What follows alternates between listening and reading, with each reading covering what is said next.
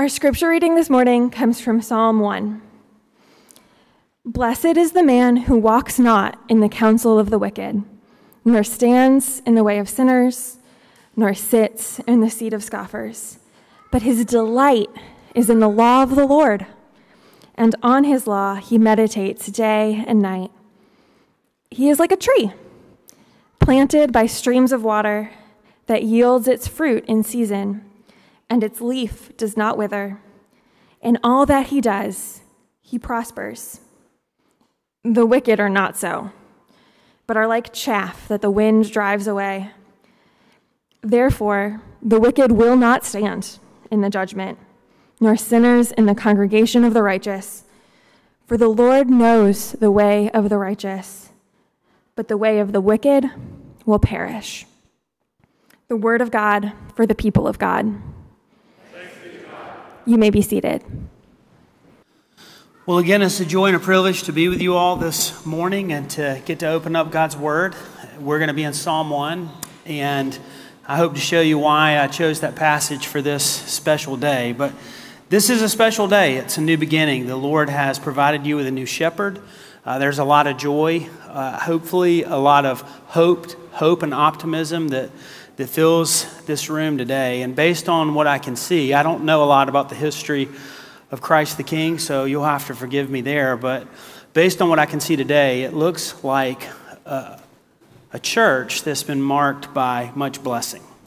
And so I had assumed that you have some bright days behind you, but if you're like most folks are, you hope that there's some even brighter days in front of you. That that's just how we are as people. Travis, I know that you and your family are hoping that, you know, this is it. This is where the Lord wants you, and this is where God's called you to be. And you're hoping that this is going to be a blessing, and not only for you, but for the folks that are here, and that the Lord's going to use you to be a blessing to them, because that's what we want at the end of the day is to be blessed. And that's the way the psalm begins. Blessed is the man.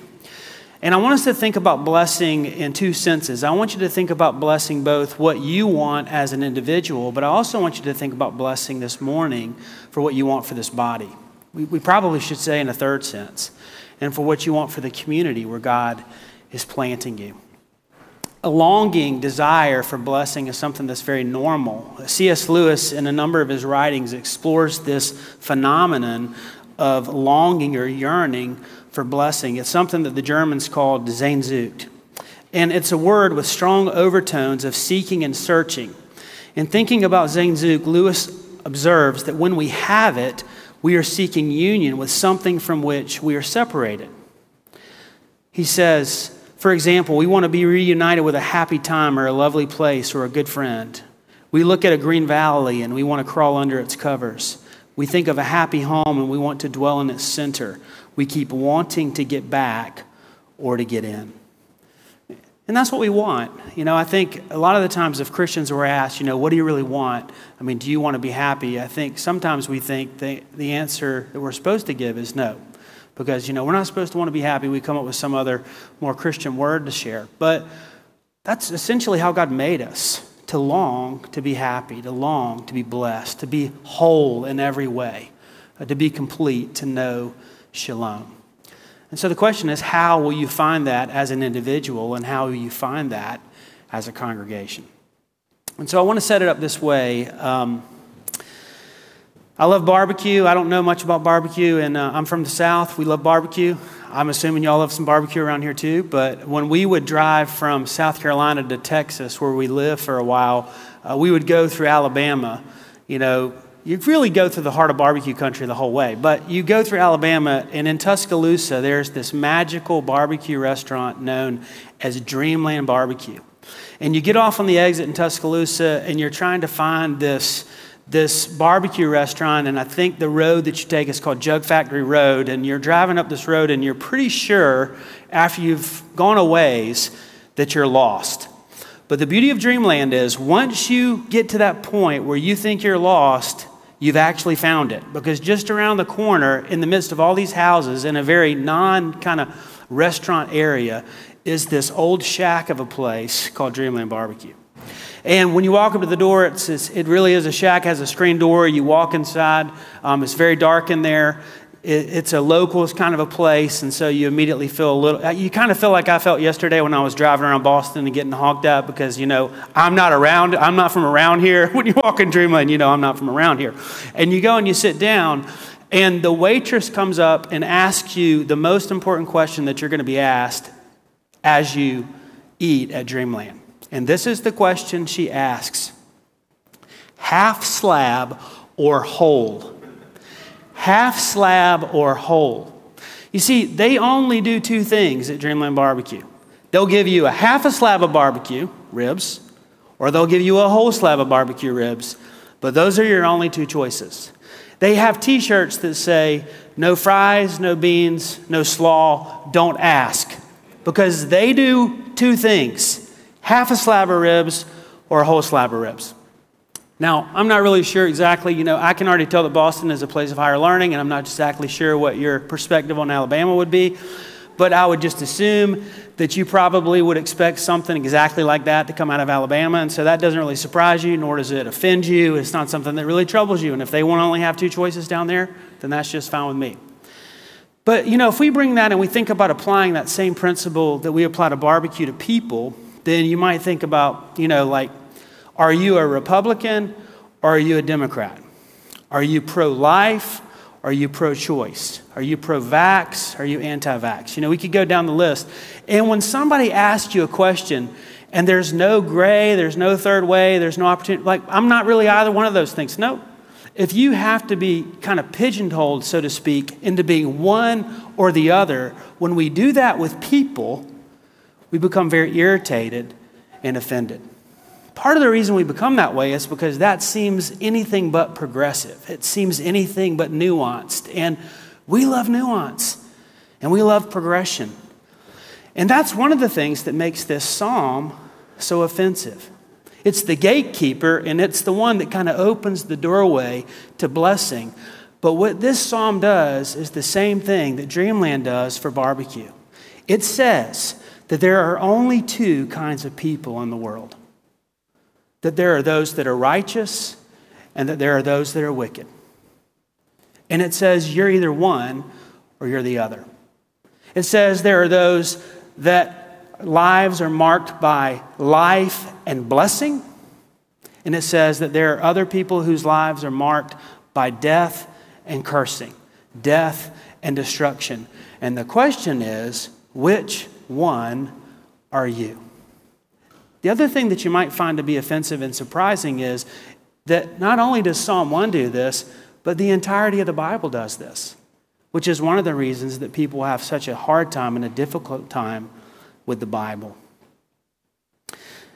That's the question I want you to think about for yourself this morning as an individual, but I also want you to think about it on behalf of the congregation as a whole. Is this, are you, and is this a church that is are you a righteous person? Is this a church made up of righteous people whose lives are marked by life and blessing? Or are you as an individual? And is this, a, as a church, is this a church that's characterized by, by wickedness and death and destruction? That those are the only two options that are placed in our path. And in order for us to understand that, thankfully the psalmist gives us kind of a roadmap, so to speak. He shows us how to answer those questions. And the thing that, the main point, and if you only really get one thing this morning, then this is the thing I want you to get. And this is kind of the overall theme of this psalm, and this is it that righteousness, life, and blessing are all about your relationship with God and His Word. That righteousness, life, and blessing are all about your relationship with God and His Word. It's all about relationship. St. Augustine knew this. He spent years in search of the summum bonum, this final target of human longing. He called it the supreme good. And he finally reached the end of his search after years of lust, where he would pray, you know, before that, grant me chastity, but not yet. In a philosophical exploration, he found the one thing that would not fade away, the one good that would not crumble if he leaned on it with the full weight of his love. And so, in his famous prayer at the beginning of the Confessions, Augustine addressed the summum bonum of the world. And he said this O Lord, you have made us for yourself, and our heart is restless until it rests in you. that righteousness, life, and blessing are all about relationship with God and His Word. I want you to see some of the things that mark a man or a woman or a church that is righteous, has life, and is blessed. And we're going to look at three things. I want us to look at the path of blessing. I want us to see the picture of blessing. And then lastly, I want us to consider the point of it all the path to blessing, the picture of blessing, and the point of it all. The people in the psalm, the people in the scriptures that are blessed, are identified by the path that they walk. Now, you need to understand it this way. It's not so much the path that you are going to walk one day, because, you know, we've all got things we're going to do one day. We're going to, you know, we're going to exercise more, we're going to eat better, we're going to do a lot of good things at some point in the future, okay? We're just not doing those right now. But that's not how the blessed person is characterized. The blessed person is marked by the path they walk today. And so the question is, what path are you on? Um, not, you know, it's not where will you end up, but it's where are you now? And so questions you have to consider are, okay, what path are you walking? You know, how are you navigating the complexities of the world that we live in? How are you navigating all of the complication and the chaos of the world where we live? What's your compass? What's your map? Yesterday when we were driving in from Vermont, you know, I had Waze going. We're coming into Boston. Never driven in Boston in my life, and let me tell you, it was pretty t- pretty challenging. I'm sure it's easy for y'all. Hard for me coming in. Waze was not doing the job for me, um, though it usually does. It didn't do it yesterday, but you need a, an even better map to navigate life than a South Carolinian does for navigating the streets of Boston. And so the question is, what is your compass? What's the counsel, the voice, the leader, the speaking in and shaping the direction of your life? Maybe put it this way Who or what are you trusting? Who or what are you hoping in? Who or what are you relying upon? And the psalm puts forth two paths that there's the path of the righteous, and then there's the path of the wicked. The path of the righteous leads to life and blessing, the path of the wicked leads to death and destruction. Now, this is very important because I think it's easy to miss this in the psalm. But these paths are not marked by rules and regulations. These paths are not identified by do's and don'ts. These paths are not identified by um, religion or irreligion. If you've been following me so far, then you should know that these paths are all about relationship. It's all about relationship. It's about our relationship with God and His Word. I mean, how do, how do we have relationship in general? You can't have a relationship without communication. You can't say I have a relationship with somebody that you don't communicate with. And our, we have a relationship with God as we communicate with Him. How do we communicate with God? We communicate with Him through prayer. The Psalms are the prayer book of God's people. How does God primarily communicate with us? Through His Word. Through His written Word, the bread of life. That's how God communicates with us. And so, therefore, the way of blessing is going to be found through relationship, but that relationship is going to be centered on God's word. And we see that in the very beginning. The man whose path, the righteous man's path, that leads to blessing is first of all marked by what he does not do. Verse 1 Blessed is the man who walks not in the counsel of the wicked, nor stands in the way of sinners, nor sits in the seat of scoffers. This is not the compass. These are not the people that he trusts. These are not the people that he relies upon. This is not the map that he use, uses to find blessing or she uses to find blessing. No. What is that guide? Verse 2 But his delight is in the law of the Lord and on his law he meditates day and night. The, the psalmist is, is kind of using contrast and comparison to show us the path that the righteous walk, which is rooted in God's word, and the path that the wicked walk, that is without relationship with God and his word. How does this righteous man walk? He, he dwells in God's word. He meditates on God's word. He's grounded in God's word 24 7, day and night. That God's word is where he is what he places his trust in. God's word is what he hopes in. God's word is the authority that he or she comes under. God's word is where the righteous man or woman rests. That's what God's word is. B.B. Uh, Warfield says this He says, The scriptures are spoken of as if they were God. In the other, God is spoken of as if he or the scriptures. In the two together, God and the scriptures are brought into such conjunction as to show that in point of directness of authority, no distinction was made between them. John Frame says, whenever God speaks, he not only reveals his power, not only reveals verbal content, but also reveals himself. That is to say, the Word is the very presence of God among us, the place where God dwells. So you cannot separate the Word of God from God Himself. The question for us is what is the place of God's Word in your life? And what is the place of God's Word in this church? Because the righteous man rests all his weight on God and His Word. Um, you notice the wicked man is totally different. That the wicked person, the path of the wicked, there are these three degrees of departure.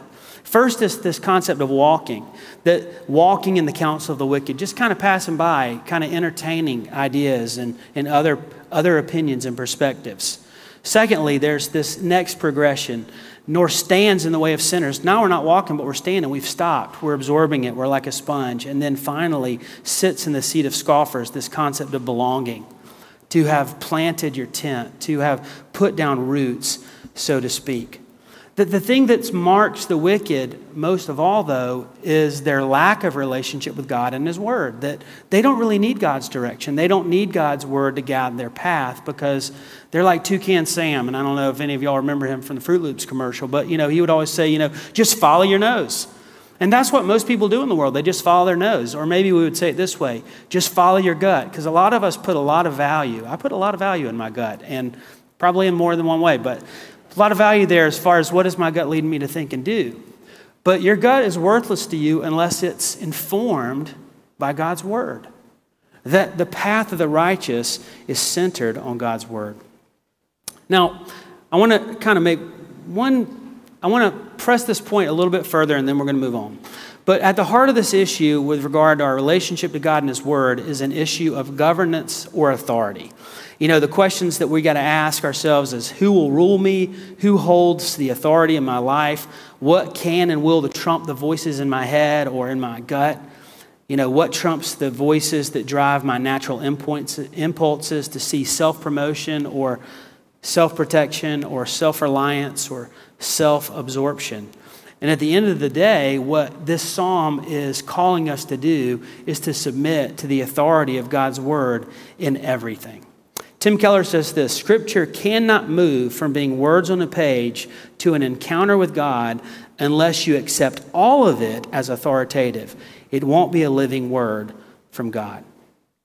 Now, that's really tough because here's the, where the rubber meets the road. Think about this way if you reject some things in God's word, but you hold to other things in God's word, how can you be certain about anything in God's word? Let's say it differently. If you reject the difficult teachings of Scripture, how can you hold so confidently to the teachings you want to hear? How can you be sure that you're forgiven, sure that you're loved, and sure God is good if you don't accept all of God's word? And the answer is you can't. You can't be sure, which is why the righteous one, his path, is rooted in God's word. Okay, the second thing I want us to consider, though, is the picture of the blessed man. And the psalmist paints a picture for us. And the first picture is, is a tree. It says that the righteous man or woman is like a tree planted by streams of water that yields its fruit in its season. Its leaf does not wither. In all that he does, he prospers. You have this picture of this glorious tree, and as you'll see later, I picture this. I don't know, I picture either a fruit tree, but probably one of those old South Carolina oak trees that, that I've fa- fallen so fond of, which I'm going to talk about later. Um, this just strong, amazing tree. And it's not a tree that's just always having a great day. It's a tree that goes through dark seasons. It's a tree that goes through dry seasons. It's a tree that doesn't always bear fruit, but it's a tree that doesn't wither. And the thing that's amazing about this tree is that during the dry seasons, what this tree does is it drives its roots deeper into the soil because it's planted by this stream and it's trying desperately to find water. So, though it might go through a certain season when it doesn't produce fruit, when it's driving those roots down deeper and deeper for dependence, for nourishment, for sustenance, the thing that's happening is the tree is becoming more mature, the tree is becoming stronger, the tree is setting itself up for the next year to be even more fruitful. The thing about the tree is, the tree is anything but self reliant. The tree is anything but independent. The tree is absolutely dependent on the water source, on the stream that it's set beside. And that's the tree. That's a picture of the righteous man or woman. But then there's another picture. It says, Not to the wicked. They're like the chaff that the wind drives away. The chaff is that outward kernel. It reminds me of that kind of the husk on a popcorn kernel that gets stuck in your teeth at the movies and you can't get it out. But when you do finally get it out, it looks really shiny on the outside. It maybe it looks glamorous like a movie star. But the thing is, is it's hollow and empty and weightless. It has nothing to hold it down. Wherever the wind blows, the this chaff, this this husk blows. It's that waste product from the winnowing or the threshing process. It's all alone. It doesn't want to be dependent. It doesn't want to be tied down. It's self reliant. It's self made. It's self centered. It has no anchor. It has no root. It has no life source. The tree is a picture of relationship, this incredible relationship between the tree and the streams of water. The chaff is a picture of life without relationship, life on our own. The reason the tree is blessed, the basis for the blessing of the tree, has everything to do with the water source. The reason that the chaff has no blessing is because it has no relationship at all. So, what's the point, you know, of all this? Well, we were up in Grafton, Vermont for a couple of days before we came to Boston, and there's this historic cemetery in Grafton. I, I'd never been there before. I don't know if you've been, but it's, uh, I've no, I don't know if I've ever even been to a cemetery that had multiple graves of Minutemen, you know, Revolutionary War uh, soldiers in the graveyard. And so we walked it. There were all these really old graves. And the thing that blew me away about these graves was the inscription on the tombstones. And there's a lot about Jesus, a lot about Christ, and a lot about the language was something like this Hey, passerby, you know, don't be so ignorant, don't be so foolish, because before you know it, you will be right here beside me. There's like very much an aware, there's a very much an awareness of death as there should be in a graveyard. And there was very much an awareness on these tombstones that we're all going to be in that same place at some point. And we know that about life. One of the things that we as Christians, not just PCA folk, but Christians throughout the world and throughout cultures do is we confess creeds. And one of the creeds that the church has confessed for almost 2,000 years is the Apostles' Creed. And you'll remember in the Apostles' Creed, there's this part where it focuses on Christ, where it says that he sits at the right hand of God the Father, Father Almighty. From there, he will come to judge the living and the dead. I don't know if we think about that that much, but one of the things the church believes is that judgment is coming, that there is a day when we will all stand in the same place before the king and give an account. N.T. Wright puts it this way He says, The picture of Jesus as the coming judge is the central feature of another absolutely vital and non negotiable Christian belief that there will indeed be a judgment in which the Creator God will set the world right once and for all. The word judgment carries negative overtones for a good many people in our liberal and post liberal world. We need to remind ourselves that throughout the Bible, not least in the Psalms, God's judgment is a good thing, something to be celebrated, longed for, yearned over. It causes people to shout for joy and the trees of the field to clap their hands. In a world of systematic injustice, bullying, violence, arrogance, and oppression, the thought that there might come a day when the wicked are firmly put in their place and the poor and the weak are given their due is the best news there can be. Faced with a world in rebellion, a world full of exploitation and wickedness, a good God must be a God of judgment. The judgment is coming. And one of the things you notice about the wicked in this passage in verse 5 is it says that the wicked will not stand in the judgment, nor sinners in the congregation of the righteous. What does that mean that they're not going to stand? I mean, they, it means that they don't have a leg to stand on. It means that they don't have a relationship. It means that they don't have an advocate, that they don't have anyone that has their back. They don't have anyone whose life is lived on their behalf. That they're like the chaff, they're all alone. And when they find themselves in the judgment, they're still all alone. They are without relationship. And because they're without relationship with God and His Word and Jesus Christ, our Savior, they have no hope. They will not stand, they will be crushed. But notice what it says about the righteous. It says, For the Lord knows the way of the righteous. It says, Not so the righteous. Why is that? For the Lord knows the way of the righteous. This word knowledge, whenever we see it in the Bible, it's a word that is clothed in intimacy, is clothed in intimate relational language to know, you know, Adam knew Eve and she bore him a son. That the Lord knows the way of the righteous. This intimate relationship. He is our Father and we are His children. He is our shepherd and we are His sheep. The good shepherd lays down his life for the sheep. The good shepherd knows the sheep, and my sheep know me. It's about intimate relationship. It's about union with Christ, where the scriptures say, When you pass through the waters, I will be with you, and the waves will not overcome you. For I am the Lord your God, the Holy One of Israel that I will never leave you, I will never forsake you, because the Lord has drawn us to Himself. He has bound us to Himself that we are united with Christ. And we will not perish because we have relationship with Him. And we have relationship with Him through His Word, through His written Word, and the Lord Jesus, the living Word. See, the stream in the Bible really is the Lord Jesus himself because the Lord Jesus is the one who sustains us. The Lord Jesus is the one who lived a perfect life for us. He's the one who will never leave us, who'll never turn his back on us. He's the one who went to the greatest length. And we're going to celebrate that in a little bit later with the, with the supper where we see just how much he loves us. And when we rest all of our weight on him, we're blessed. So the question is where are you now? Where are you going? What's the path you're walking? Let me close with this. Uh, I love living in the low country of South Carolina, and one of the things, if you go, you come down our way, um, you see a lot of these glorious oak trees. There's a drive I love to take through the country uh, to a, um, it's called Mepkin Abbey, and it's a monastery for Roman Catholic monks. And when you both drive to the monastery and when you drive on the property of the monastery, one of the things you see are these glorious oaks that are just hanging over the road, forming a canopy with this Spanish moss growing in the trees. And you can tell right away that these are some really, really old oak trees.